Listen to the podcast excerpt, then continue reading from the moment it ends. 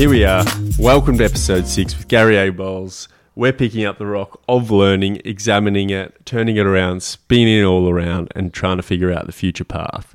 We're joined by Gary A. Bolles off the back of a big tour here, down under, and around on his latest book, The Future of Work.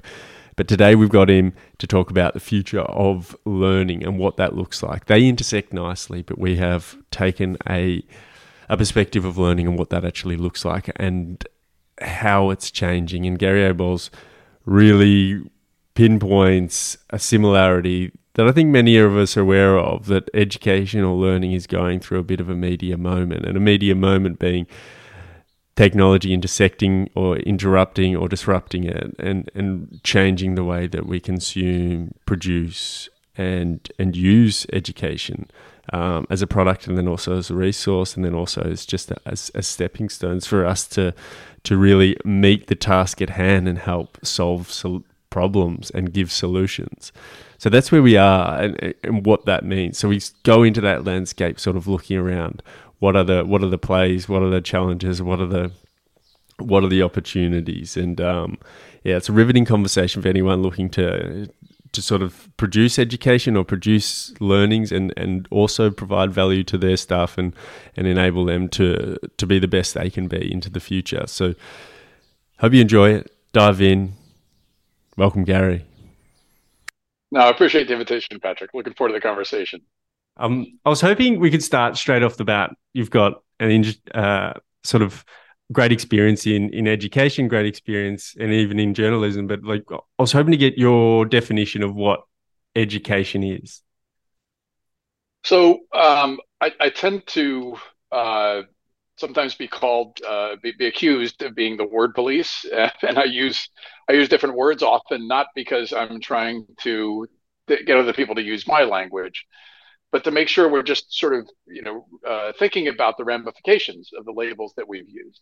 And so um, I, often, I think traditionally, we, we've we, education has had sort of two contexts. We talk about an education as a noun, and we think of that uh, as the result of having gone through some formalized learning process, typically at the early stage of our lives.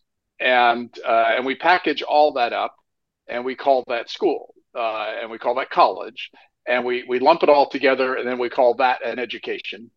And we've typically had the language and the, the mindset, especially in Western um, societies, to to think of an education as an asset that then can be amortized through a big chunk of work. And I'll explain that framing, but Uh, so that's one. That's one context, is where where often it's it's talked about as uh, as a as a noun, and uh, it's sort of a box of of information uh, and hopefully skills that we've gathered, uh, you know, in the first say qu- quarter of our lives, and then then hopefully applicable later on.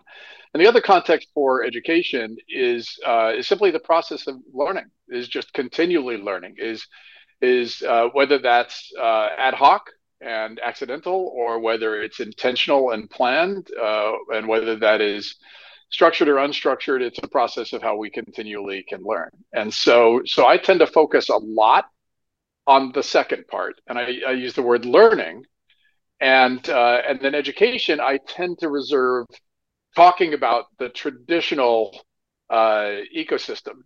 Mm-hmm. Of uh, the the you know the approaches we've used in the past, yeah. um, and uh, and I want to co- contrast those, because when people say, well, how can we change education? I say, well, we're talking about changing two different things. We're talking about changing these institutions, uh, which we often call schools and colleges, and we're talking about changing a process, mm-hmm. which is really learning, and and those are actually two different things.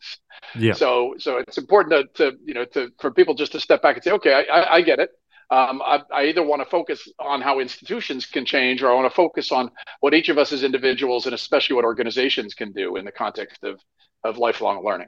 Mm. And I think we're at an interesting cross-section where some of them are a little bit entwined. So it's really handy to have that key definition um, laid out at the start. Now, um, you started a newspaper famously chronicling the demise of the transition from analog media to digital, and was famously called the internet's first newspaper, which witnessed, you know, the industry changing and really as I said, the demise of. So I really wanted to know what can, what can education, and I'm using this as a broad term, or like yeah. both sides, what can learning and then what can traditional education learn from here um, at a societal level, um, and maybe, yeah, from what's happened for media, and to stop what you've termed the Amaz- Amaz- Amazonification of of uh, of media. Yeah. So um, the reason we started Interactive Week back in nineteen ninety-four, uh, even before the the World Wide Web protocols were were widely released, is because uh, I've been in technology, um, literally in Silicon Valley since uh, the early nineteen eighties. I've been seeing sort of wave after wave of technology. And uh, and I sort of almost fell into the, the journalism business. And the reason we started Interactive Week was because we saw this sea change coming. And I, we didn't know what the speed uh, or the scale was going to be. We just knew that over time it was going to have a really, really significant impact. Um, and media was going to be the canary in the coal mine, because um, if you think of it uh, in two different contexts, you think of it as an industry, and you think of it as uh, essentially a, a, a human need. You know, as an industry, uh, it turns out that it was the most susceptible to the internet, because uh, it was basically, it still is, a business built on attention. The more uh, time you spend giving your attention to media, the more the people that produce it typically are able to make money. Um, but there's there's there's a human need to gather information, and we believed that that the the way that those needs were going to be met was going to transform. So now we can take the need for information, we let's say uh, instead for learning, and now we can look at the, the impacts on on education. And so it, the, the, again, back to our, our original construct, there's the industry of education, and. Uh, Back in, in two thousand ten, uh, my wife and I, who's our managing partner, we uh, were co-producers for an event um, uh, on, on unbundling higher education. And then I've written a series of articles, including one on Medium called Unbundling Higher Education. And and I've talked about how, as an as an industry, I believe that the whole, you know, the the formal traditional education um, system is changing, and it's changing in reverse. It's changing much more in organizations, in the way organizations are approaching learning, and it's much much harder to change, especially sort of K twelve institutions. What we can take away is that the human need to continually learn, to continually gather information, Um, is is lifelong, and uh, and the way that we learn, the context in which we learn, it turns out that there's a bunch of, you know, the really good neuroscience and really good studies to talk about the most effective ways that each of us can learn. So what we learned from an industry standpoint is that eventually um, media became unbundled. That is, the idea that you needed to hold a magazine or a newspaper in your hand and flip through a series of pages turns out to have been simply one way to, you know, what we call a transport mechanism. That's one way to get that information to you. But there's lots of other ways to get that information to you, including websites and apps and that sort of thing. It's the same thing with learning. Um, there's lots of other, there's a variety of different ways in which you can learn. Contexts. You can do it individually. You can do it as a team sport. You can do it using digital tools. You can use analog tools. You can do it intentionally. You can do it accidentally. There's all sorts of different ways to be able to learn. And where we are is at the same sea change, where the business part of it is starting to unbundle. That is, it's eroding. And especially colleges, they're sort of the canary in the coal mine for a lot of this. Uh, and then the processes that we're learning, the ways that humans can learn, that is also changing very dramatically. And it's accelerating in the same way it did with media. Mm. And so what can we learn, I suppose, from the pitfalls that now we see where media is now, for better or worse? And, and I suppose that Amazonification, I can't say it quite yet, is in terms of just creating major whales that control a lot of the way that we do learn. This is the way we consume media now. That's sort of the parallel. So what are the pitfalls that we could learn of the way we will consume education in the future? So so there's there's um, there's pitfalls and there's there's um, opportunities. Yeah. So perfect. The pit, the pitfalls to avoid are, uh, again, with the institutions, what Amazonification means is that um, the result of the unbundling of media is that power ended up in just a, a small number of hands, because uh, there are these you know, mechanics called um, network effects and increasing returns that essentially sort of work together, that mean that if you have all the buyers, all the sellers come, and if you have all the sellers, all the buyers come, and your cost of production is zero, then uh, it you're, what, we're, what is rewarded is only a few winners. You get one Amazon, one Facebook, one Google, you know, one Meta. Um, uh, you, you you don't get a lot of winners. You only usually get one or two, yeah. and uh, and so that's the thing to worry about on the institutional side, on the business side of learning and education, is that all of it would rebundle into a platform, a learning platform, and there'd be only one of them, and we would all have to learn you know, through that platform, and everybody else would have to put their content on that platform. And that doesn't exist yet. There's no, there's no for, for a variety of reasons, but there's nothing like that quite yet. There's a lot of attempts to do that. Um, what we can also learn are the advantages. And the advantages are the more innovation that you can have, the more you unbundle, the more alternatives you bring, the more the potential for very innovative solutions. And as long as those continue to thrive as individual businesses, individual services, and the bundling of them is essentially, you know, a process that we're in control of, then everybody wins. That, that, that would be a wonderful outcome for what the future of learning could be. Mm. And and what are your thoughts on how you get there, uh, and who are the players that would need to, you know, um, shepherd that into place? So the, the the the the key to all of this is what each of us does as an individual, the choices that we make. We don't have to buy from Amazon. We can buy from hundreds, thousands of other um, online sellers. But uh, our brains have been hacked by the algorithms that make things easy for us, and that that balance pricing and availability and all that sort of stuff. And then we become familiar with it, and we just tend to default to it over and over again. And imagine the same sort of thing when we go to learn. Um, it, there could be that same sort of platform. So what we do with our attention, what we do with the things we pay for, so long as we continue to pay for a diverse set of sources, so long as we don't just default to brand names and what we think of as, you know, the highest quality because it's got a very well-known name, and we instead are using the ways that we hopefully learn from each other, social signals, um, ratings, uh, paying for content as opposed to wanting everything to be free. So long as we do all those things where we're looking at diverse sources, then we can keep this a very healthy ecosystem. But if we all default to just one or two platforms, then we we get a, the huge benefit in that it, it'll be cheap and there'll be a lot of content. And what we lose is diversity. Mm. It's always the trade-off, isn't it? It's uh, you can really see that playing out, and and and history repeating itself, and, and a bit of a circle um, going through different industries as tech runs its way, runs its race. Um, yeah.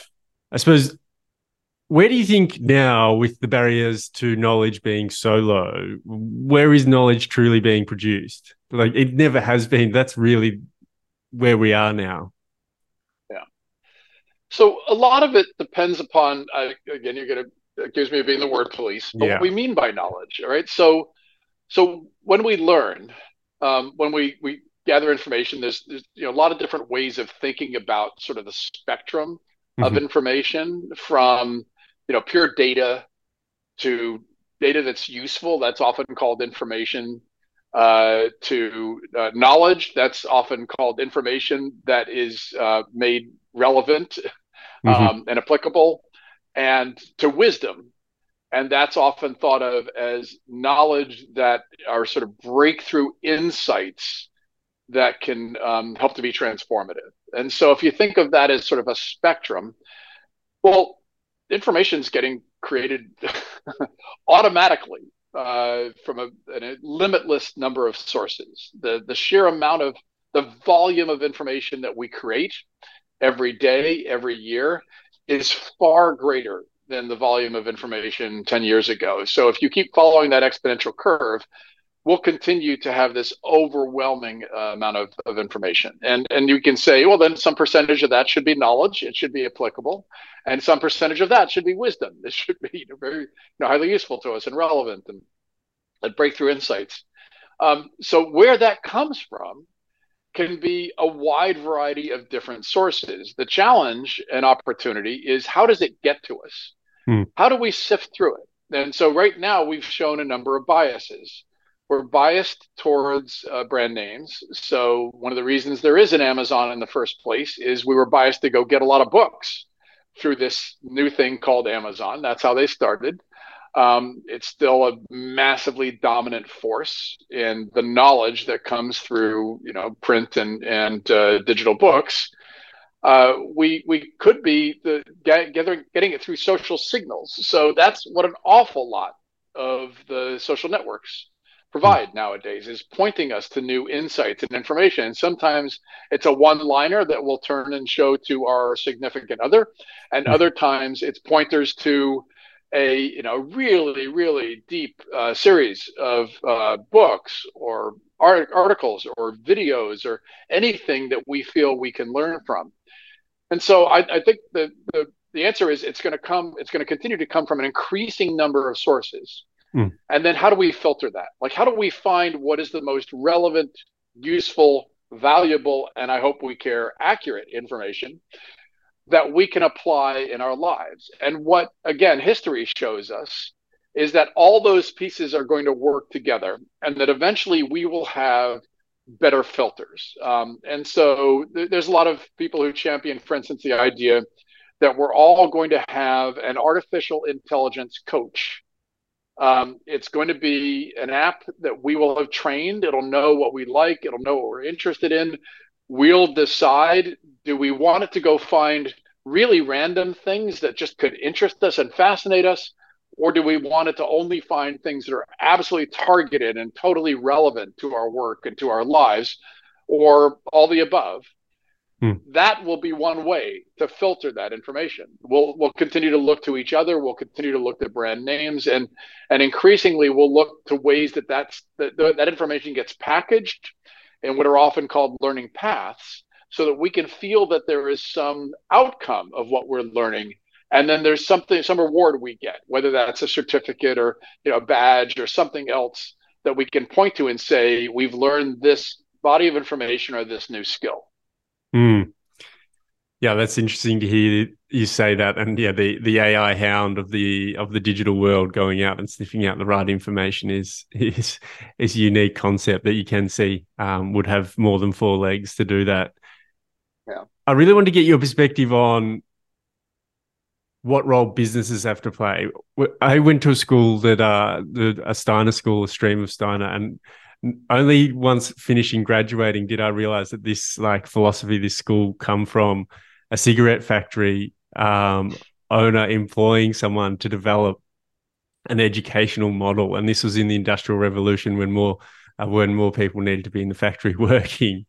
And yeah. That you'd think the, the education is completely different to what we now um, associate with cigarettes, but it's had lasting impact. Now I'm wondering what sort of space you see.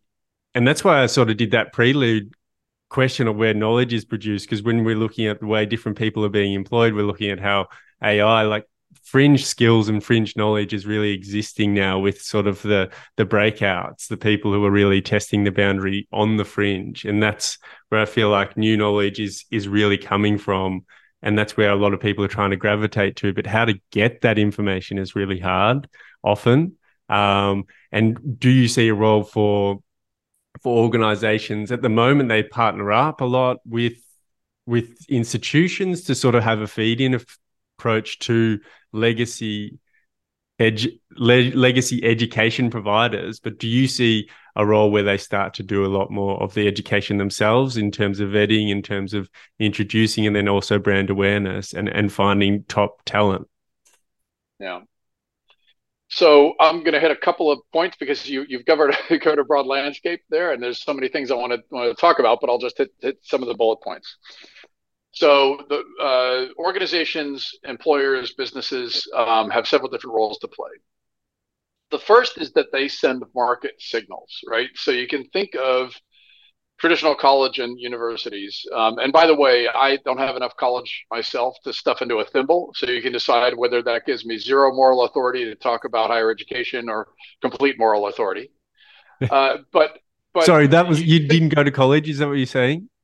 Didn't go to college. Yeah. Never interested. Yeah, yeah. Took some courses here and there. Not not interested. Yeah. Um. And uh, no, I just jumped into this thing called work, and so uh, barely escaped high school.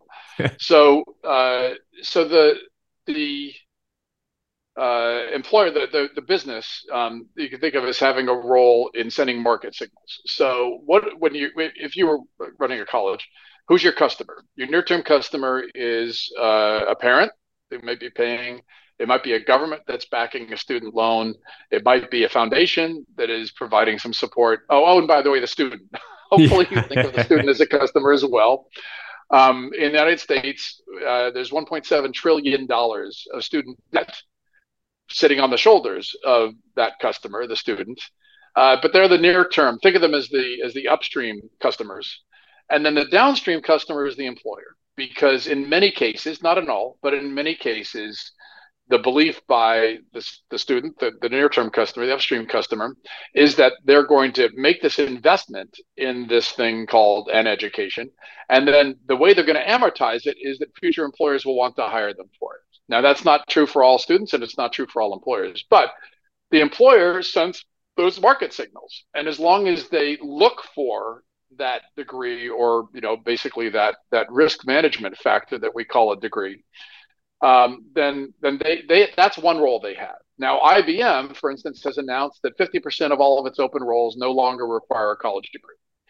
So, so employers have control. They can make decisions about what the, you know, this, this um, traditional approach uh, to bundling together knowledge and, and, you know, putting the label on it of a degree, whether or not that's still the way they want to resolve risk, because that's really all that hiring is. Hiring is just a risk management process.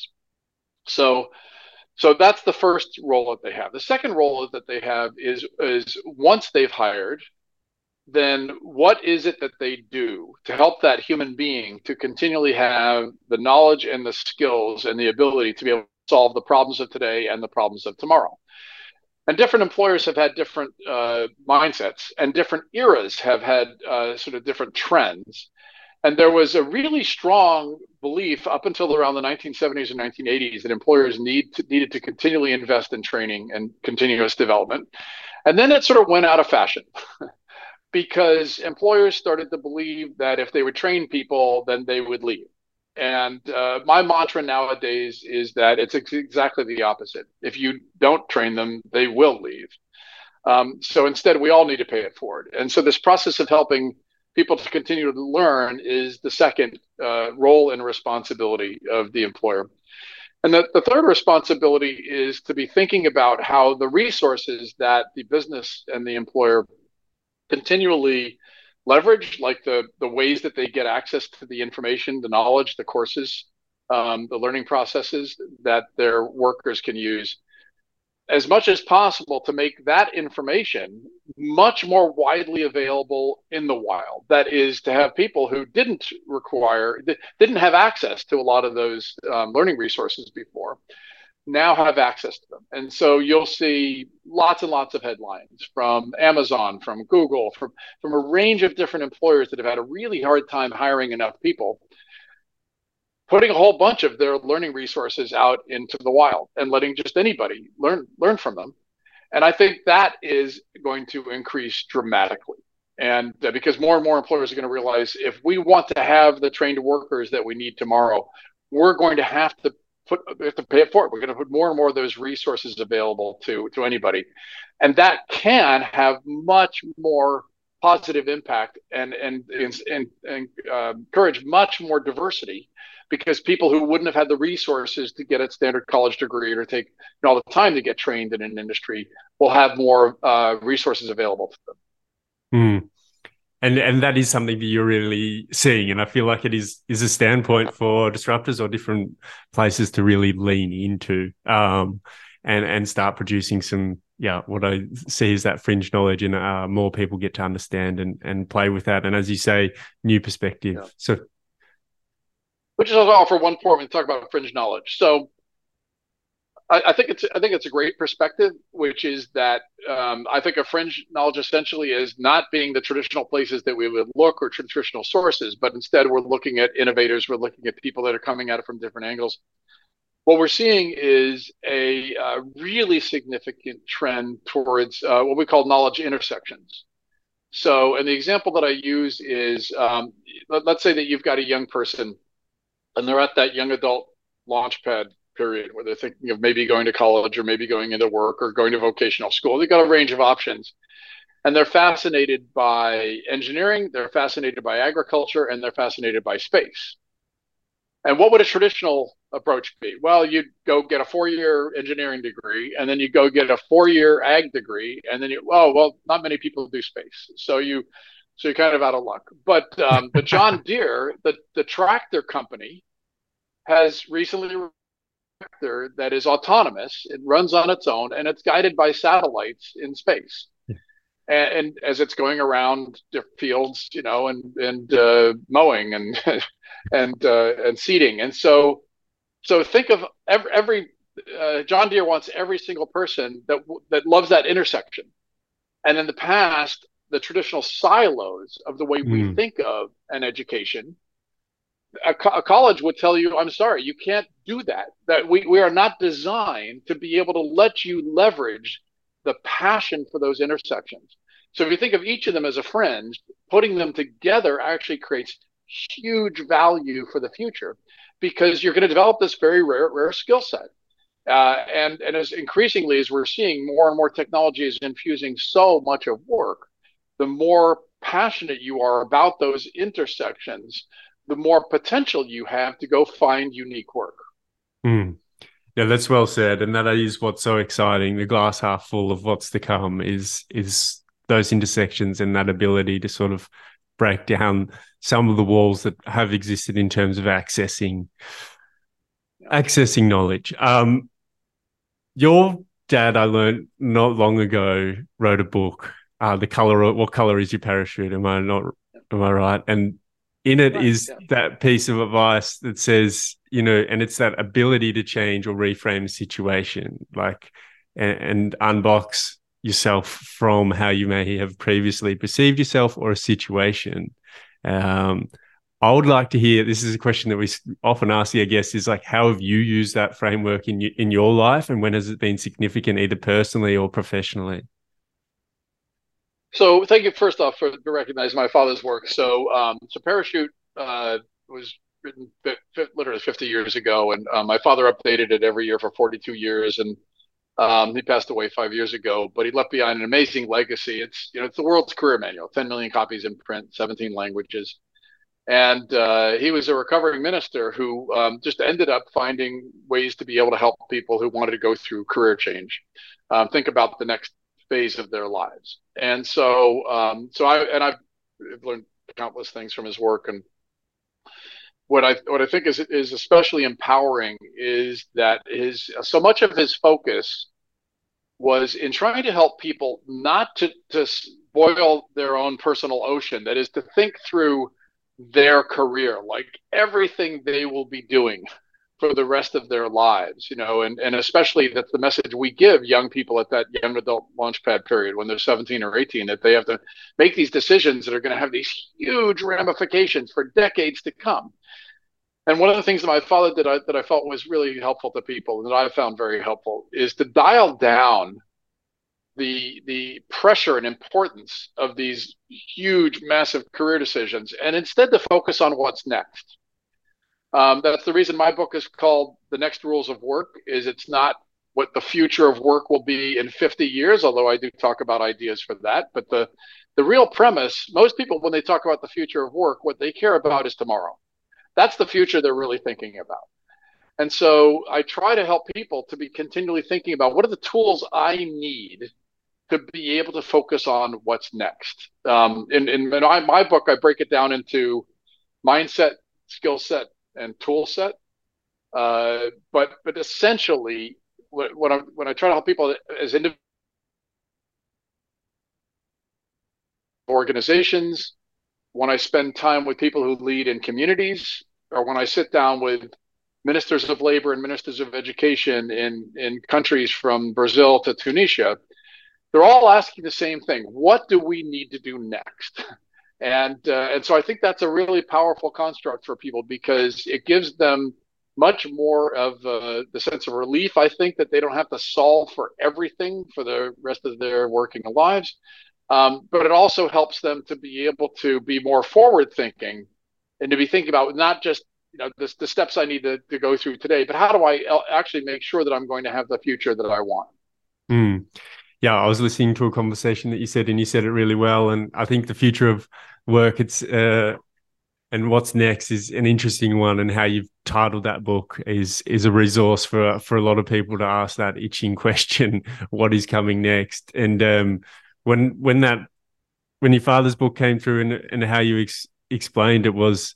was really fascinating, just around that reframing and, and understanding yourself, not necessarily being defined by a job title, but more as a problem solver and what that looks like. And you were sort of touching on those those moments of, you know, what are the skills of the future, but also what are the skills you have as, as an individual, not as necessarily defined to that role, and sort of changing the way you're looking, uh, literally just moving the head from east to west is is an interesting concept. Um, yeah. and, and a really valuable one as we do move into into new times. I wanted to get your perspective before we let you go around sort of what what are the skills that are really needed for, for young people in your in your uh, understanding, like going into school, like because education, typically state-sponsored education or private education for young kids is is right for changing, or, or is it not? But the skills that we need as we enter into tomorrow's workforce is is obviously going to be markedly changed. I have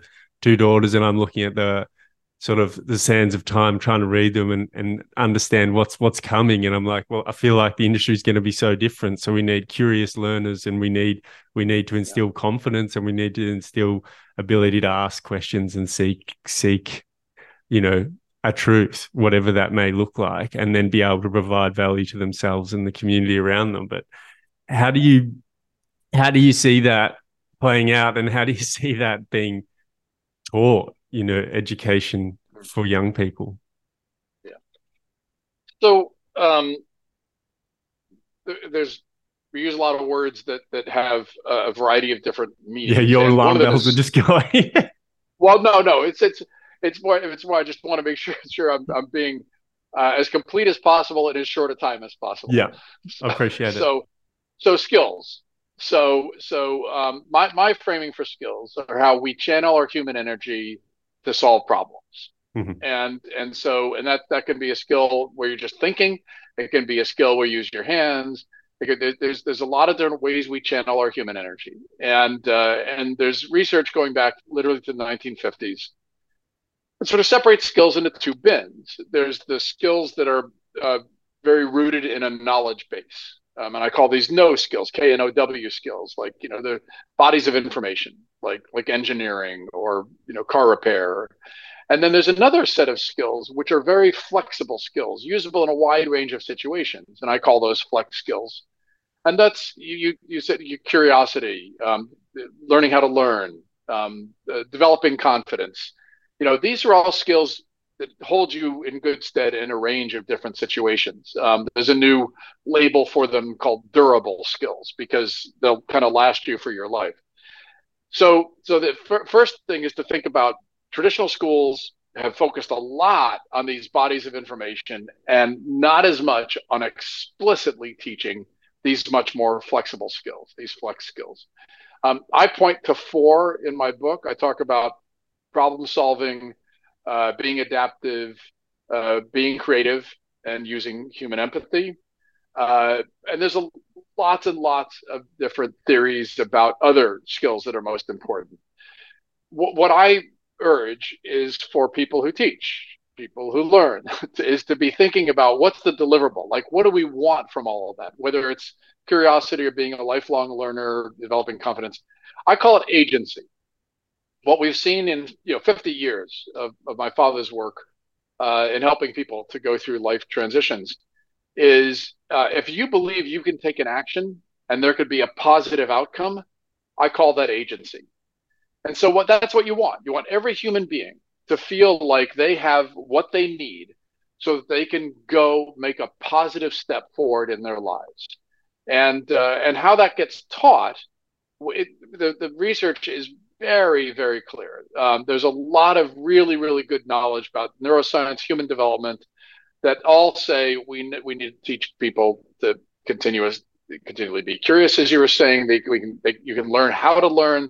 Um, we need to help them to be able to collaborate with each other. We need, they need to manage your own anger and your own emotions to be able to, you know, make sure that you're, you're playing well with others. There's, there's very, very clear research about all of that.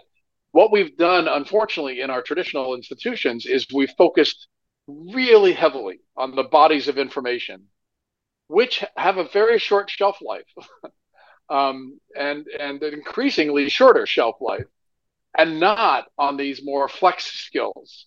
And that's where we, we all need to focus. Mm. Yeah, well broken down, and I appreciate that, those succinct off points, true pro. Now, how do you think we are changing the way that we are learning? Is there a change in how we're learning in the face of A I with the way yeah, information is presented? Yeah, absolutely. I mean, so so first off, um, there's a variety of different contexts in which we learn. Sometimes we're curious about something and we want an answer. Sometimes we're uh, exploring, what my friend John Hagel calls the mind of the explorer, and we don't have a specific outcome or goal. We just want to keep on learning, or we want to follow a path. Uh, in other cases, we have um, very specific goals that we want to be able to put a box around it to be able to say we've learned a thing. And so each of those is a different context for learning. And if you think about how we do that, we've had this new thing called search now for a while. Um, and uh, excuse me, that, that's helped us to be able to do a lot of that sort of exploring stuff. Um, it's not always so good for packaged information, right? And so think of some of the new artificial intelligence tools, generative A I, large language models. Think of these as essentially being better ways to be able to get information from a really large body of information to be able to filter it. Think of that as something that could be more like that coaching process. Not a coach, it's not, we're not going to personify it, but we'll call it a coaching process where you can say, I want to learn a thing, you get information back, and then you say, but wait a minute, tell me more about this aspect or that aspect.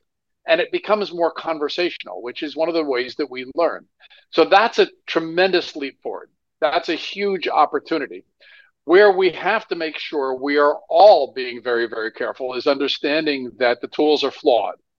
They're not human beings. They're not perfect, because no human is perfect.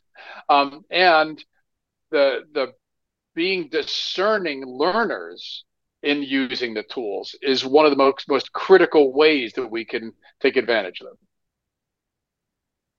That's a great point, Gary, and I appreciate your insight on that. And final question, it's a new uh, a new piece for this podcast, but it is is putting the mic back in your hands and and asking you to lay down a question that you would like to pass on to the next guest. You oh, don't know who they would be, but a question yeah. that you would like to pass on, and the predominantly impact leaders um, looking to make a change in the world, either individually or at an organizational level. That's the only context that we will give. Yeah. So uh, having spent a lot of time in, in the impact arena, my wife and I uh, co-founded something called SoCap, Social Capital Markets, which is the largest sort of, you know, impact business conference in the United States. Um, I'd say uh, I w- what I would find fascinating to know from your, your next guest would be, what is the one thing you have found that helps you most to motivate others? Beautiful. Thank you, Gary. Appreciate it. All right. Wonderful. Appreciate the conversation. Thanks.